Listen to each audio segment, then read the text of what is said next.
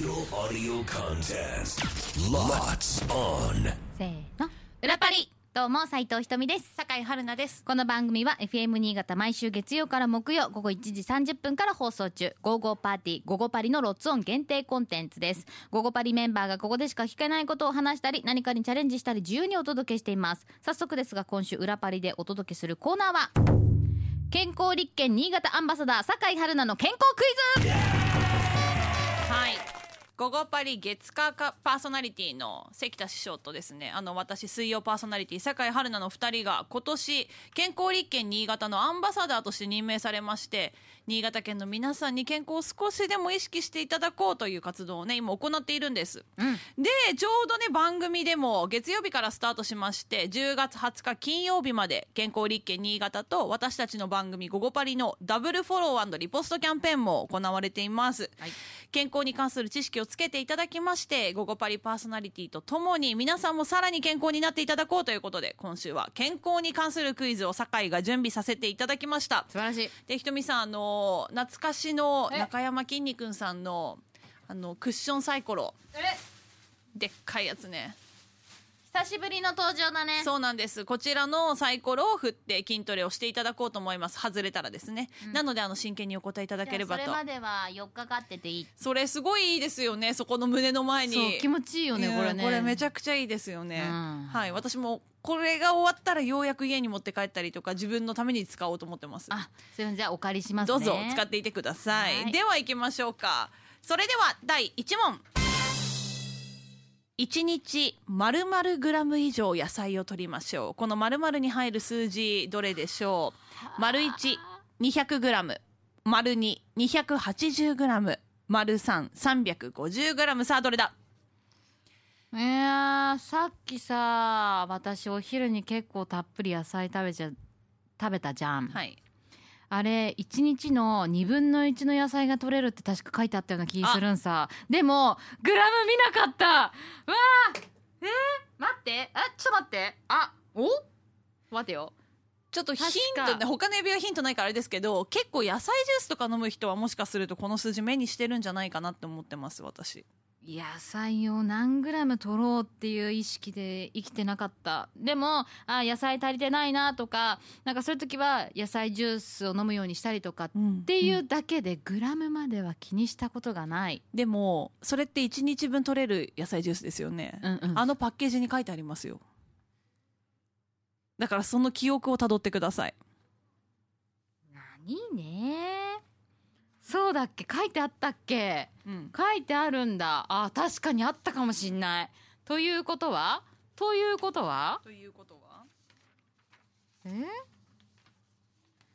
なくね。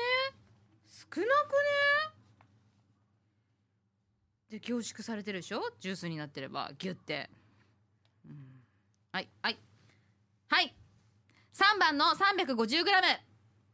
正解は3番 350g。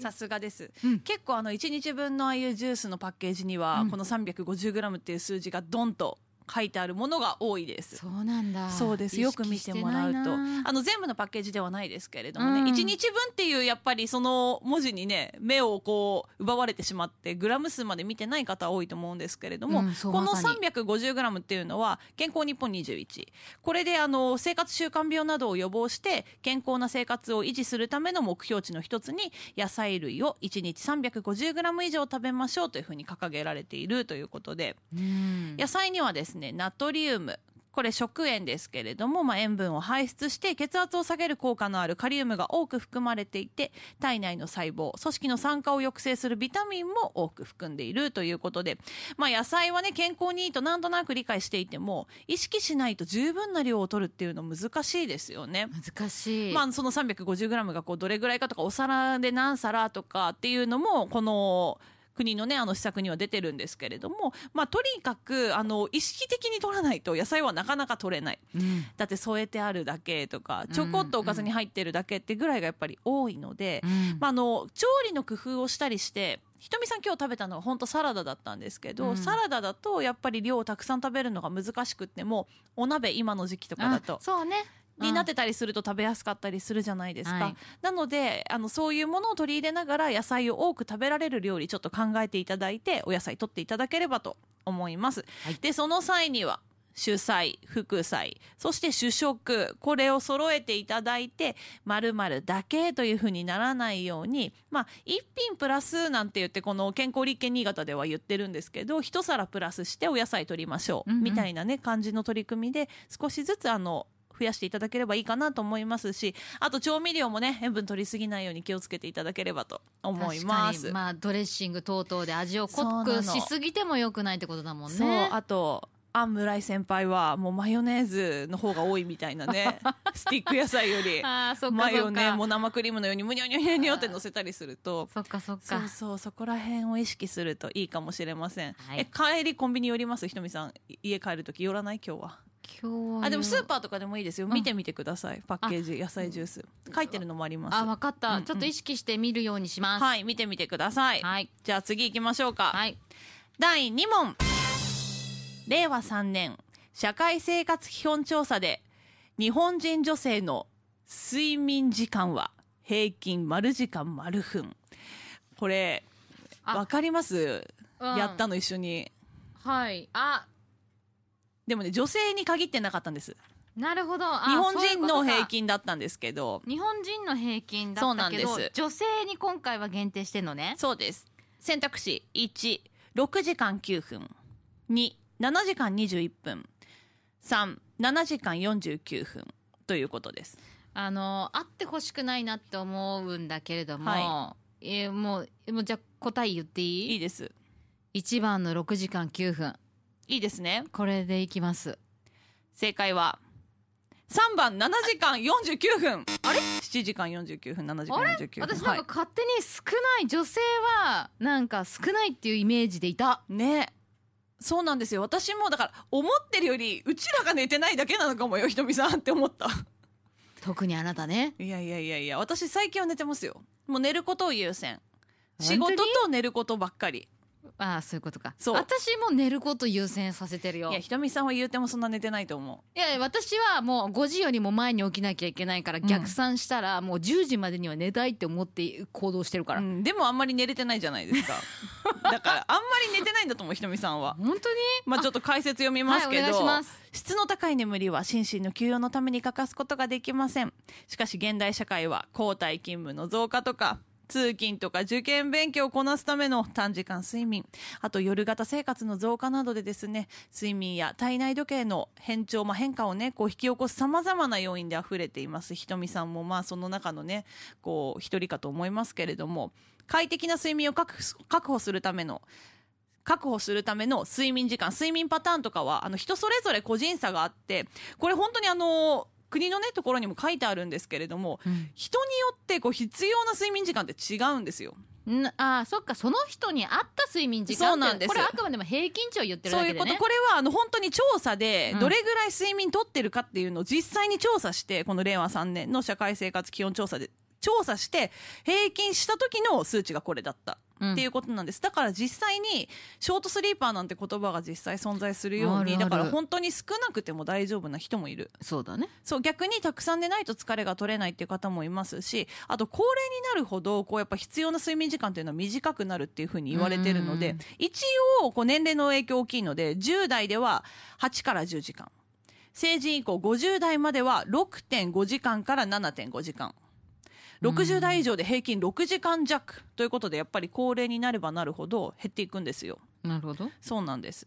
で、無理に長時間眠ろうとするとこうかえって睡眠の質を低下させることがあるので、こういう場合は注意必要。だから年齢に応じた、あとはこうその方に応じた睡眠パターンっていうのがあるので、そこはご自身でこう自分のねこう体調と相談してほしいなと思いますけれども、うん、寝床であと長く過ごしすぎるとこう熟睡感というのが減るので、快適に睡眠を確保できているか評価する方法の一つとして、うん、日中しっかり目覚めて過ごせているか、なんか眠くてあくびが出ちゃうわ私っていう方はちょっと睡眠やっぱ足りてないんじゃないかっていう。そうなんだ。どうですか？そういう日もあるって感じかな。あ、だからそういう時はちょっと疲れてたからもう少し寝たかったのかもしれないし、うん、寝てるけど夜の眠りが浅かったのかもしれないし、うん、それこそねワンちゃん猫ちゃんいますから、ひとみさんちは本当にでこう細切れの睡眠になっちゃっていまいち体がすっきりしなかったなんてこともあるかもしれないですね。夜中に何回怒鳴ってんだろうな私、いい加減にしなさいだよって怒ってうちの猫、まあ、私ね今一緒に住んでないですけど、うちの猫ね本当にベイビー時代以外はずっとね朝の5時まで一緒に爆睡だったんですよ。手間がかからない子だね。本当ですよ。本当にいい子だわ。5時ぐらいになるとトイレ行きたくて起こしてこう連れてってくれとは言ってたけど、うん、全然なんなら私が夜中に猫を踏みそうになってあごめんとか言って起きても本人が大の字になって上向いて寝てる時とかあったんで。純いいな。純は全然結構割と熟睡タイプですね。ちょっと純のそれをレオにちょっと分けていただいて。レオくんダメなんですね。レオダメですね、まあもう最近ねすごいのよ、高いところから物を落として、あやるそれで落として人間を起こすっていう手法を覚えて、あれ喧嘩になる元ですよね。あれでそうなんかガラス割ったことがあって、あれはめちゃくちゃ怒ったわ。ガラス割る？そこまでじゃないけど私の化粧品とかその辺を。本人はガラス割りに行ってないんですよ。瀬戸物みたいなのが置いてあって、マグカップみたいなのを置いてあったやつポーンってやって、すごい力ですよね。よく考えたらあんな重いやつポンやってすごいよね、うん、だからね、まあ、それで妨げられてるっていうのは否めない、うんうん、そうなんです。まあひとみさんのライフスタイルに、ね、合わせた睡眠というものがあると思いますが、もしかすると眠い日はもうちょっと寝てもいいのかもしれません、はい、なるほどね、まあ、でもそれで言ったらあなたもちゃんと睡眠取りなさいよ。今ほんと睡眠中心にしてます。本当？大会にやっぱそれこそ受験勉強じゃないですけど、私にとってはねそっか、そう大会前はやっぱりね睡眠時間ほんと4時間とかが続いちゃったりしますけど、ね、やらざるを得ない状態。そうだね、うん、まあ受験生もこれからねそういうシーズンに差し掛かるね。もうちょっとでね、うん、体調を大事にね、うんということでした。ひとみさん、じゃあ1問正解の1問不正解なので、はい、結果罰ゲームはしなくてはいけないんですね。そういうことです。わかりました。1回でも失敗したらしないといけません。じゃあどうぞ、何が出るかな。どうぞ。ヒールタッチクランチ。腹筋ですね。ヒールタッチクランチ。ちょっとそれ床に寝るの大変だからちょっともう一回振ってください。だってこれできないもん今ここで。いいです。もう一回振ってください。どうでしょうか。これいけんじゃない？はい。スクワット。スロートレーニングスクワットということで読んでください。足は肩幅よりやや広く、つま先もやや外側に開きます。胸を張って体はまっすぐ。膝を曲げながら吸って膝を伸ばしながら吐く。ということですね。ちょっとじゃあ一回立ちますね。はい。よし。でひとみさんあんまり膝前ですぎない方がいいです。お尻ちょっと後ろに引くイメージがいいです。どういうこと？お尻を引くの？股関節を曲げるイメージが強い方がいいです。せーの。それも膝のそれもねほんともう前もも運動なんで。どういうこと？わかんないよ。なんだ。胸を張って体はまっすぐ。違うそのフォームは合ってんですよ。しゃがむ時がこの股関節が1ミリも曲がって、ひとみさんこういう状態なんですよ。もう前もも強いから、うん、どうしたらいい？ここから曲げてほしいんですよ。こうか。あ、そう股関節から2、3、お尻もっと引きますよ。4もうね膝のもう前もも運動なの。5、お尻ちょっとプリッとさせます。6、腰痛いよ。だからもう腹筋抜けてんですよ。7、8、9、10。すごいひとみさん運動不足感が否めない。いやーあそう、うん、なんでそれでわかんの？もう腰痛い時点でもうお腹の圧力も抜けてるし。あそういうことなんだ、うんあそういうこと、うん、腹筋が伸びちゃってるから、うん、背中の筋肉が収縮して、うん、だから腰痛くなるんですよ。はい頑張ります。なんだかもうあれですね、春菜さんにトレーニングしてもらうのが一番いいですね。これは待ってますね。はい。頑張ります。ぜひひとみさんもハッシュタグ健康理研新潟ポストお待ちしてますし、20日金曜日までの期間中、10月20日金曜日なのでちょうど明日明後日までですね、55パーティー55パリと健康理研新潟の公式 X どちらもフォローしていただきまして、該当の投稿これですね、55パリの公式 X の方にありますので、こちらリポストしてくださった方の中から抽選で吉本すみます芸人がプリントされた健康理研オリジナル T シャツとサイン入りオリジナルクリアファイル、または Amazon ギフトカード5000円分を合計30名様にプレゼントとなっています。9月から11月健康理研新潟の推進強化期間となっていますので、ぜひ皆さんも一緒に健康理研盛り上げていただければと思いますので、ハッシュタグ健康理研新潟をつけて、あなたのね、健康の取り組みとかこんな運動をやってるよとか、ぜひお気軽にポストしてください。みんなで健康になっていきましょう。詳しくはホームページもチェックしてみてください。お疲れ様でした、ひとみさん。ありがとうございます。はい。明日も頑張ってください。そうだよ、明日はあなたがいない状態で私と村井さんとっていうことですよね。そうなんです。で、もしね、この、罰ゲームになった暁には、はい、正しいトレーニングができているのかすらも判断ができないよ、これ。でもいいんですよ、とりあえずサイコロ振って運動したっていう、そのなんか運動に対して前向きな取り組みをしたっていうことがまず第一歩なので。なるほど。それくらいざっくりしてていいです。もしくはどっちも正解しろということですね。そうですね、それが一番いいかと思います。でも明日なかなか難しいです、明日はもう唯一引っ掛けに行ってます。いや、そうじゃあ、はい、今日とか別に優しめだったの、うん、